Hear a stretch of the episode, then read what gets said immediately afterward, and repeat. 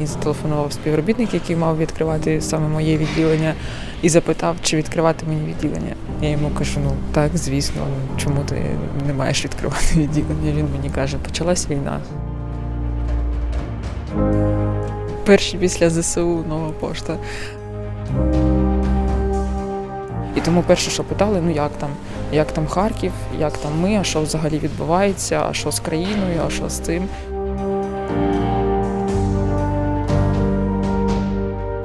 Кому потрібні ті посилки? Ну, У людей там горе, війна, які посилки? А ні, ну насправді, коли ми приїжджали, ми бачили, що людям це треба.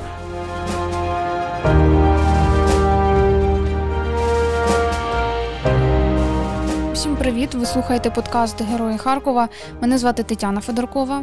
Зі Львова виходить на зв'язок Володимир Носков. І вам привіт, наші радіослухачі, подкаст слухачі і Таню. Привіт.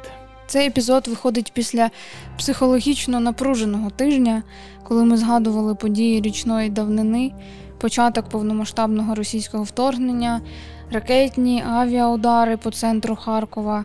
Але також треба сказати, що випуск виходить напередодні Міжнародного жіночого дня, дня, який нагадує нам про боротьбу і про права людини. А ти знаєш, як пропонують тепер е, називати цей день? Я от буквально випадково перед нашим е, початком запису з тобою подивився на стрічку, і тепер пропонують День захисту прав жінок. Що ти думаєш стосовно цього на 8 березня? Я думаю, правильно це. Ну, мені теж, до речі, подобається. Ну, але я так розумію, тепер купа буде свят, і українки, там же ж е, на 25 лютого пропонують День Українки ще.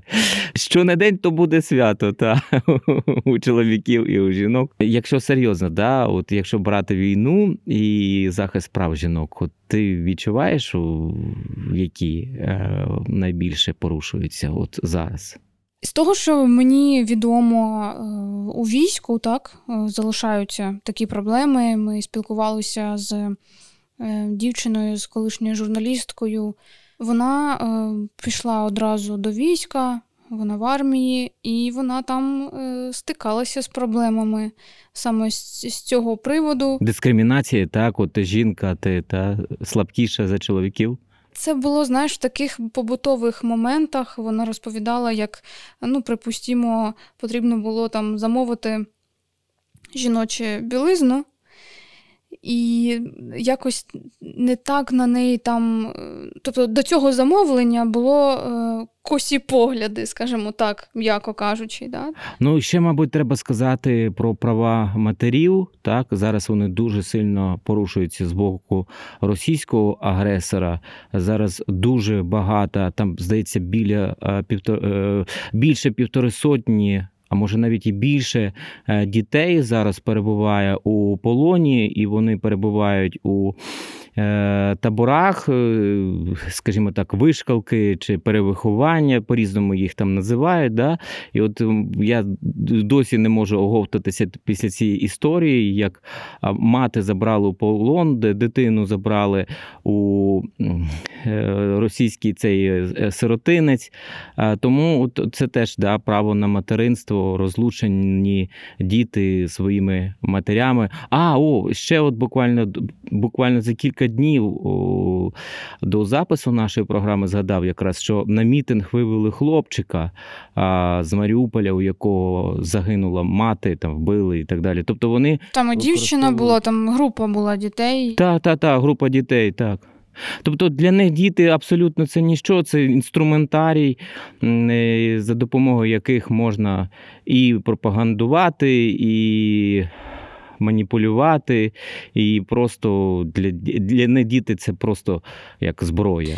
Наша сьогоднішня героїня Ольга Бігун, територіальна менеджерка компанії Нова Пошта у Харкові.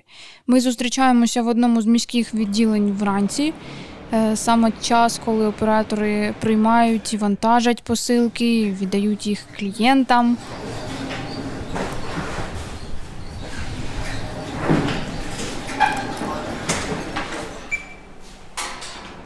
У березні, коли Харків перебував під щільними ударами, частина поштових відділень у місті працювали як пункти видачі гуманітарної допомоги. Я думаю, що ти теж застав. е, Та я застав це. Я пам'ятаю, що роздавали гуманітарку, курятину, хліб роздавали.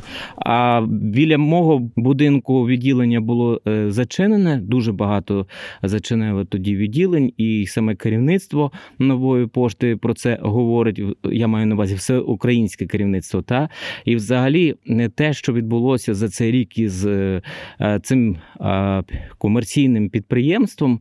Як вони кажуть, що ми спочатку впали до майже нуля. Наш е, прибуток і так далі, от рівень а, всіх заробітків. А потім от логістику вдалося е, підняти буквально до воєнних часів. організацію, не ваше. Тому і номер телефону не ваш, і довідності немає на вас, на жаль. Треба зв'язатися з відправником, щоб вони змінили дані на ваші. Туди ви зможете її отримати.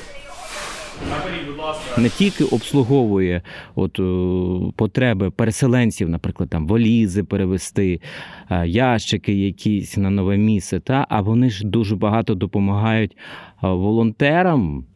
Перевозити, допомагають е, Червоному Христу дуже дуже багатьом міжнародним благодійним організаціям. Так, я хочу ще додати, що спочатку гуманітарні пункти були виключно на базі е, нової пошти, е, частини відділень у Харкові. Пізніше приєдналася і Укрпошта. Пані Ольга на момент повномасштабного російського вторгнення працювала у відділенні неподалік заводу Турбоатом. Послухаймо, що вона згадує про ті дні. Ну, 24 лютого минулого року це, звісно, був шок для нас усіх. І я тоді ще була на посаді керівника відділення вантажного. І в мене у підпорядкуванні було 25 чоловік. І мій ранок почався з того, що мені зателефонував співробітник, який мав відкривати саме моє відділення, і запитав, чи відкривати мені відділення. А я тоді мешкала у передмісті, і я не розуміла, чого він мене це питає, бо я ще не чула не пострілів, не взривів, нічого цього. Я йому кажу, ну так, звісно, ну чому ти не маєш відкривати відділення? Він мені каже, почалась війна. І ось е, так для мене почалась саме війна. І потім ми почали е, формувати додаткові чати, в яких ми між собою списувалися. Дуже швидко зі сторони компанії надійшли комунікації стосовно е, номерів невідкладних, е, якихось посилань на радіо, телеканали, де можна отримати офіційну інформацію. Та самого початку ми не відкривали відділення. Відкрилися відділення лише ті, які ну, встигли відкритися, бо вони не чули, вони були в менш тихих районах, віддалених від окраїни. Деякі відділення встигли все ж таки відкритися 24 числа. Вони пропрацювали якийсь момент до моменту, поки це було безпечно. Потім, вже коли почались дуже сильні обстріли, то вони зачинялися та йшли. Тиждень або півтори тижні не працювало саме моє відділення. Деякі відділення по можливості все ж таки в місті Харкові відкривалися, бо там знаходились вантажі, і люди все ж за ними приходили. І хоч це і було повномасштабне вторгнення, але більшість країн все ж таки працювала, і вони не закривалися на такий довгий час. І люди відправляли посилки, і вони мали приїхати, і хтось щось замовляв. Тобто ну, треба було відновлювати роботу. І вже ось десь через тиждень-півтора ми вже почали потроху відкривати більше відділень. Співробітники, такі територіальні менеджери, як я, е, по своїй мережі намагалися врятувати як не якомога більше вантажів, тому вони все ж їздили в небезпечні райони відкривали ці відділення, аби забрати вантажі, якусь дорогу техніку, щось, ну хоча б щось врятувати. Нова пошта, з чим вони зайнялися, це переформатували е, напрямки вантажів, і вони намагалися багато чого відправити на захід України. Якщо бачили, що, наприклад, от у Харків там чи в Суми це було надсилати небезпечне. Тобто, про те, що наша героїня говорить, що ми намагалися врятувати товари. А ще я згадав зараз таку одну картинку. Це подружжя. Я з ними е, побачився, мабуть, у квітні. Його дружина, а колишня українка, зараз в Австралії живе. Ну а він або австралійці, або американець, зараз точно не буду казати. І от вона дуже хвилювалася за своїх батьків на Харківщині в якомусь е, селі. І вони пам'ятаю, що перетнули кордон з Україною. Я їх привів в одне із львівських відділень нової пошти. Вони склали їм продуктовий набір, і ну і таким чином вони допомогли своїм рідним. Тобто, е, і таким чином, ось бачиш, це підприємство у складний час могло допомагати рятувати рідних і близьких. Компанія Нова Пошта попередньо оцінює збитки від воєнних дій в Україні в 1 мільярд гривень. Такі дані в інтерв'ю виданню Фокус днями назвав операційний директор нової пошти Євген Тафійчук. І на Харківщині є зруйновані та пошкоджені відділення нової пошти. Так, е, за інформацією, яку нам надали в компанії, внаслідок російської агресії у Харківській області пошкоджено 28 відділень. 20 з них не підлягають відновленню. Це було е, як під Харковом, так і в самому місті.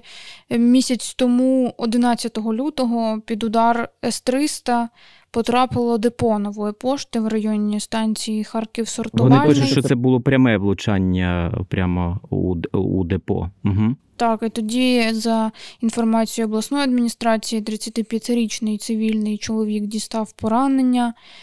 Є також і пограбовані відділення в Ізюмі після приходу окупантів з відділення зник унітаз. І про цей факт також розповідає пані Ольга. Зараз у неї е, у підпорядкуванні понад 20 поштових відділень, в тому числі на деокупованих територіях, і вона по своїх, по своїх службових обов'язках їздить е, на ці території, була в різних населених пунктах. Відділення, які знаходяться в Харкові, через те, що обстріли міста були дуже великі. Можна сказати, що десь 90% відділень постраждали. Мінімально вибите вікно, якийсь пошкоджений фасад, пошкоджені двері. Ну це було майже всюди. На ваше відділення, де ви працювали, воно де розташовано це? Воно розташовувалось біля е, метро Турбатом, біля мосту, якраз. е, І це було ну, така собі небезпечна зона, бо там відносно промзона з однієї сторони метро, депо, з іншої е, завод, і це. Ну, було лячно там працювати і ще е, зважаючи на те, що відділення знаходиться в торговому центрі. І тому вже з плином часу, коли відбувся теракт в Кремінчузі, коли був прильот саме по торговому центру, е, ми почали закриватися на усі повітряні тривоги. Е, Пощастило, що поруч знаходилось метро, і люди, і клієнти, і співробітники, хто хотів, вони могли пройти в метро на безпечний час і потім вже повертатися знову до роботи. Тепер вам підпорядковується низка е, відділень. Що ви за цей час зрозуміли е, і на деокупованих територіях, як взагалі працює нова пошта? Зараз дає такий як мем, е, значить, спочатку ЗСУ, потім нова пошта, Укрпошта. перші після ЗСУ нова пошта.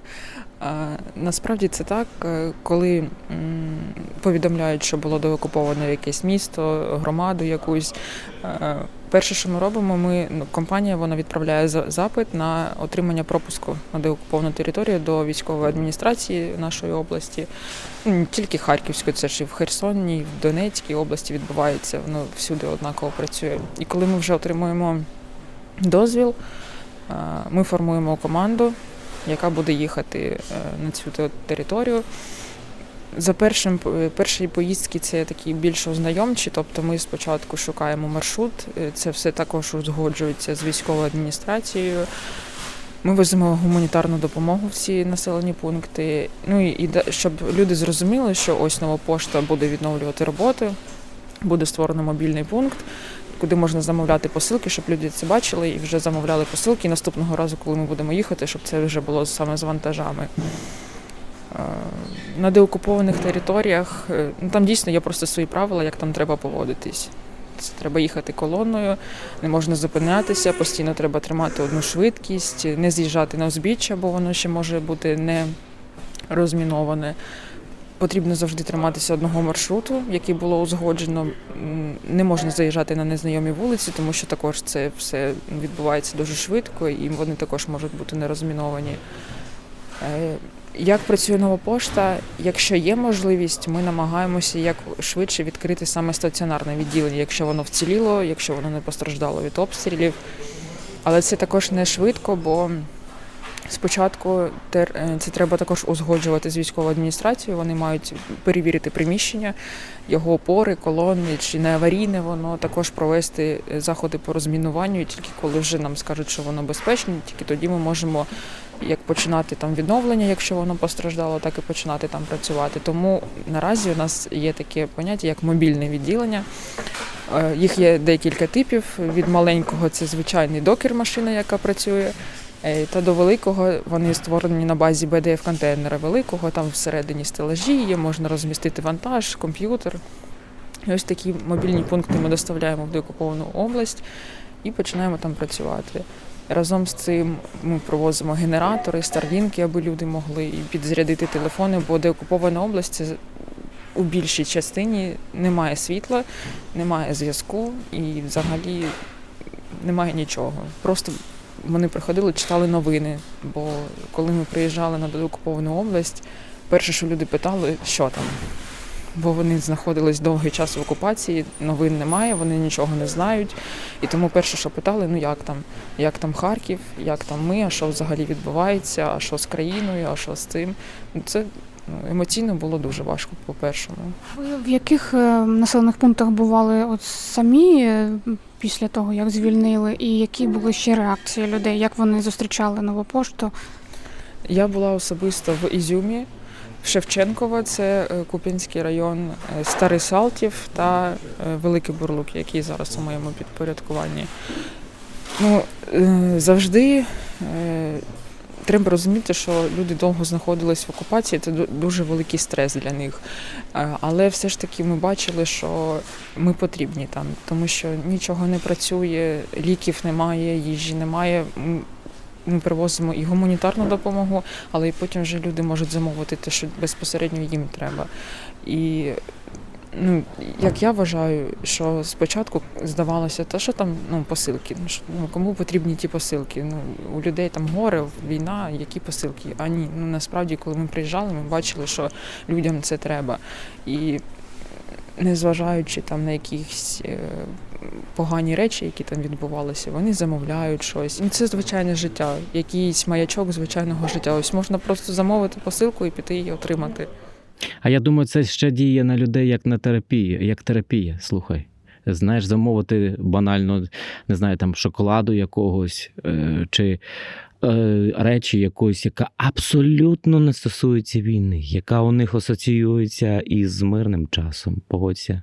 І першочергові речі, от я теж була у старому Салтові, коли вже ну, доволі багато місяців минуло з деокупації, але там все ще не було відділення нової пошти, і приїжджала машина така невелика, і там можна було просто вийти в інтернет. І мені люди кажуть, тут можна підзарядитися, можна підключитися до інтернету, і це теж такий був е, ну, острівець е, звичайного життя, коли навколо все розбомблене, немає де купити щось, е, приїжджає машина і вона от роздає інтернет, хоча б так. Да, да, да. Ну, а саме безпосередньо з тим, з чим я е, зіткнулася, це коли ми приїхали в Ізюм. Там працював на той момент мобільний пункт, бо вже провели роботу по розмінуванню відділення, але там були вибиті вікна, ну тобто ще не можна було там працювати. На підлозі знаходились розірвані посилки, розірвані пакети, порожні. І це і дуже смішно було, і дуже лячно, бо всі знають цей мем про те, що там вони грабують і забирають холодильники та стиральні пральні машини, а вони з відділення зняли унітаз. Це відділення зараз е, трошки відновилося. Воно зараз вже відновилося, воно повністю функціонує, воно повністю ми відновили його, і воно працює як стаці- стаціонарне звичайне відділення. читаючи матеріали про нову пошту, вони кажуть: ну росіяни ж не знають, що у нас встановлені усюди е, відеокамери. І ми просто бачили, як вони викрадали побутову техніку, е, логістичне обладнання. Там же ж, якщо ж да, от згадати, як обладнане відділення нової пошти, усюди стоять комп'ютери, оргтехніка, потім оці стрічки, які рухають вантажі, і все це вони викрадали.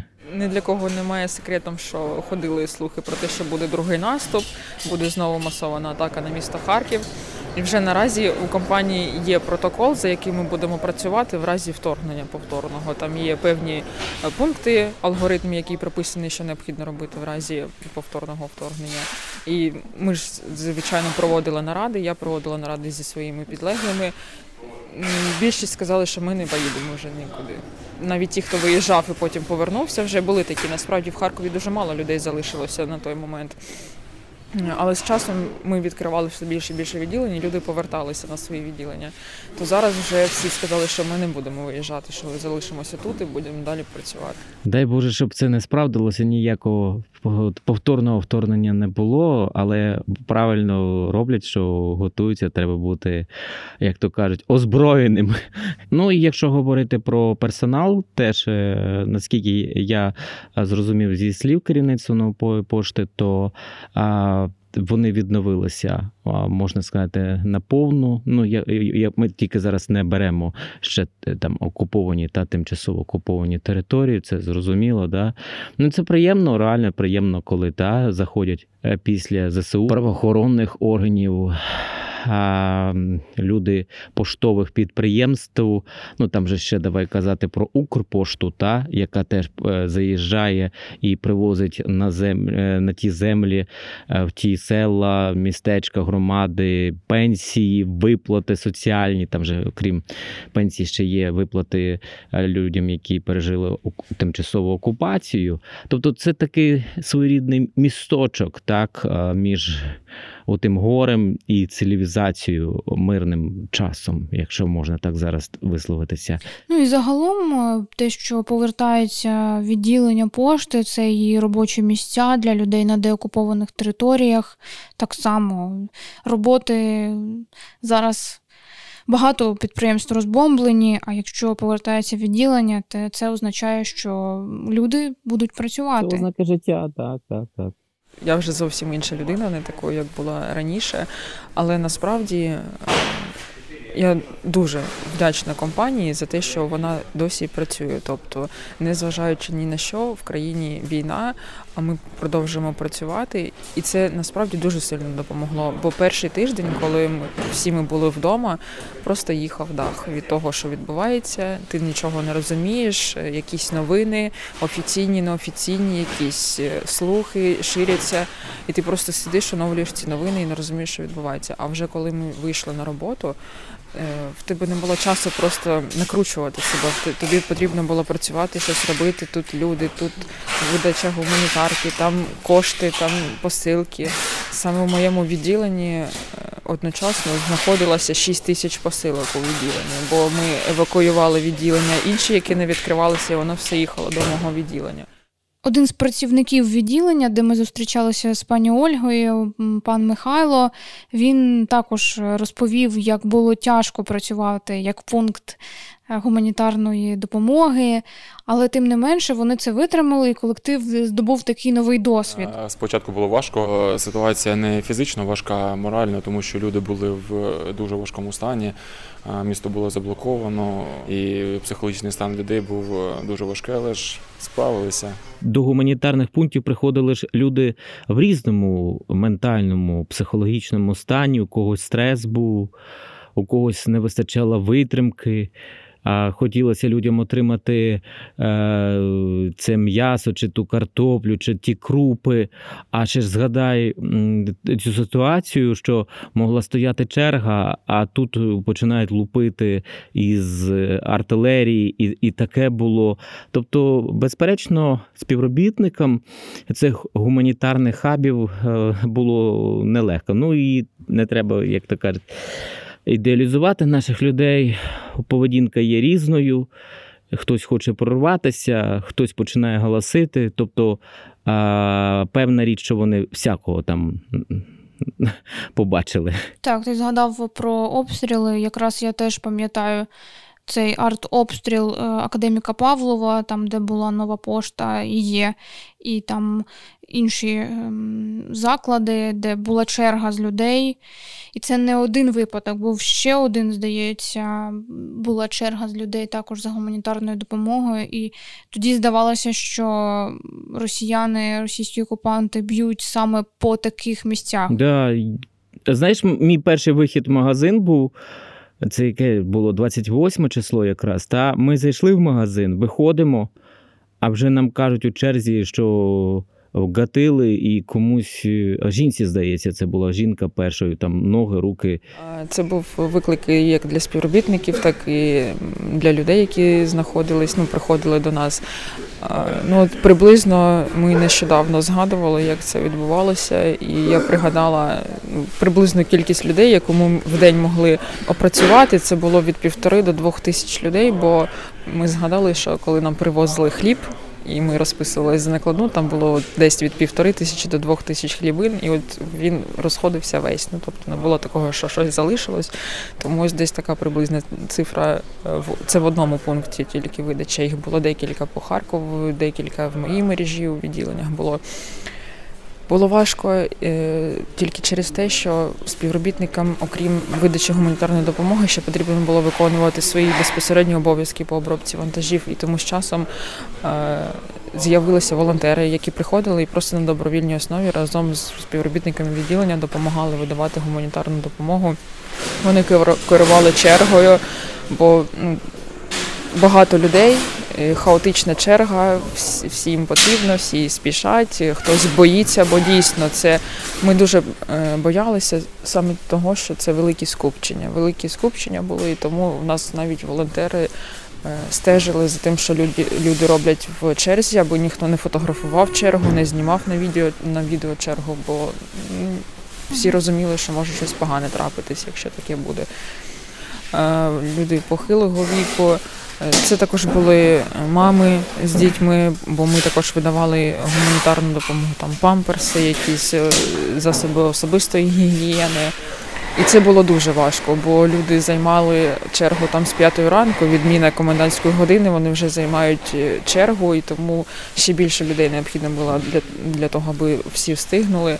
І це ну так було важко, коли там вони кажуть, ну я ж тут вже стою декілька годин, там і ти ну, все одно ти бачиш, ти намагаєшся е, допомогти, але завжди не не завжди ми встигали всіх. Приходили люди там, і вони розповідали, що ось мої там близькі поїхали і залишили мене. Ну, Ти думаєш, ну як? Ну як це так? Ну ти залишив просто свою людину рідну. Ну хіба ну це якось взагалі не по-людськи. Слухай, скоріше нова пошта вже перевозила речі назад наших біженців, переселенців. До речі, нова пошта відкрила ем, відділення да, за кордоном. Німеччині. Логістичні процеси з там пересиланнями старлінків, цих всіх штук, таких, які потрібні для війська, теж вони відбуваються з допомогою нової пошти. Знаєш, ми багато до війни говорили про важливість соціально відповідального бізнесу. І це якраз той приклад, коли люди вкладалися, та, от як е, каже наша героїня, що і за кошти компанії, і за кошти міжнародних організацій роздавали гуманітарку. Дійсно, ризикуючи своїм життям, вони працювали і працюють і будуть працювати. Для всіх нас життя поділилося на до та після, але я з певністю можу сказати, що після колективу колективи вони стали дуже згруповані. Ми переймаємося один за одного. Е, навіть зараз, коли вже це рідкість, але все ж таки бувають обстріли і атаки по місту. В нас є робочі чати, куди я завжди пишу у все добре. Там всі надають зворотній зв'язок, що так, все добре, там було гучно, десь поруч, не поруч, там бо взагалі хтось нічого не чув.